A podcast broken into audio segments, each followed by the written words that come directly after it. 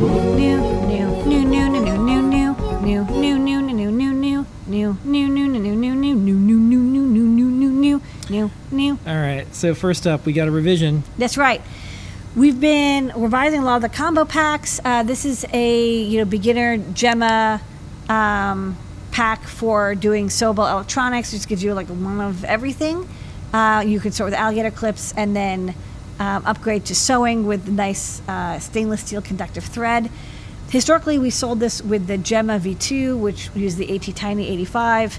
Um, sadly, you know, those the bit banging USB technique is is really not guaranteed to work anymore. Uh, so we upgraded this to use the Gemma M0 instead, which is uh, CircuitPython compatible, MakeCode compatible. You can use Arduino and has a ton more memory. All right. Update. Okay, so this was the ultimate GPS bare module, which was product number 790. And um, the company that made this module, uh, which was the PA6H, was made by GTOP. They got sold or something, and they basically stopped making the module, and it was sad. Uh, but we did find a alternative company that makes a like 99% identical module. It's pin compatible. It's called the PA1616. It's it still uses the MTK 3339. Um, it's the same physical size, again the same pinout, same voltages, same firmware. The only difference is that the antenna querying commands are slightly different.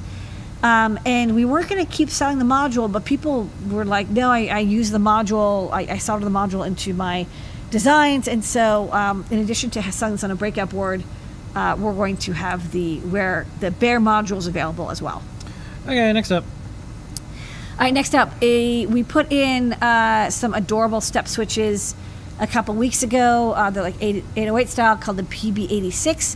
People love them, but they're not breadboard friendly. So what we did is uh, I put together a quick breakout board um, that just kind of rearranges all the pins and also makes it so it can fit into a breadboard very nicely. And I thought I would show on the overhead. Um, they do stack up side by side This is nice. half inch a piece, uh, and then you can clicky clicky. This is one of each color. Um, you, you know you have to solder it in, but it's very easy. There's only six solder points, and then we give you header on both sides so that it sits uh, nice and flat. And then you have, you know, a couple solder, uh, sorry, um, breadboard rows available to connect the um, the LED negative, the LED positive. You'll need a, resistor as well. The normally closed connection, the normally open connection, and the common connection. So the switch has three contacts. Uh, the LED has two, and then they're they're just duplicated on the other side. So you have two sets uh, to make wiring easy, and then yeah, they just go side by side if you want. Uh, so perfect for um, prototyping with these adorable step switches. All right. And then the star of the show tonight, besides you, Lady Ada, our team, all of our staff, all of our friends, all of our community, all of our customers, and everyone who makes this thing go is. This is the PCA 9548 STEMMA QT breakout. Yay! So we've we've had a TCA 9548 breakout for a very long time, um, but uh, when Liz was working on um, the eight-channel um, laser harp, or, you know, she she connected up eight distance sensors. She was like, "Man, I really wish there was a, a STEMMA QT version of this multiplexer that I could just plug everything in." So what this board does, um, as you can see here, it's got four VCNL 4040s. If you are trying to connect um, I squared C sensors, you know that every I squared C sensor needs to have a unique address. And so sometimes there's an address jumper too, and like you can change the addresses, and you still have to make sure none of them collide. But there's sometimes there's sensors that don't have a configurable address, like I think the VCNL 4040 doesn't. And let's say you want to have multiple distance sensors because you're making a laser harp. Um, what do you do? Well, this is a special chip. Um, it's very inexpensive, and you have one port, and that's the one on the very left. That's the input port. And then when you send um, a special I squared C command to address 70, it tells that chip to route the next um, I squared C commands over to that port. So there's eight ports, and so you can select which port you want to route to, and that basically lets you, you know, without any special wiring, without any jumper pins or whatever, connect to eight different devices uh, with a very little amount of code that just you know has to go in between when you want to select between the, the different ones. Um, it works very well. We've got Arduino and Circuit Python code examples and Python examples. So let's let me show it on the overhead. There's a couple other interesting things. So this is your controller.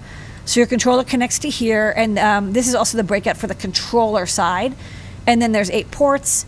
Um, you know, you just have to keep track. Like this is port zero, and this is port five, because when you tell the uh, 9548 chip which port you want, you have to tell it like port zero, one, two, three, four, five, six, seven. And um, in addition, what we did is there is, let me just show demo. Um, so if you're using, and you know, it has LEDs, so you know everything's lit. If you're using um, a 5 volt Arduino with, you know, STEMMA QT, you might want to level shift the um, output. Like all of our boards have level shifters on them, but if you're using uh, Qwiic or you made a DIY design, you might want to have 3 volt powered logic.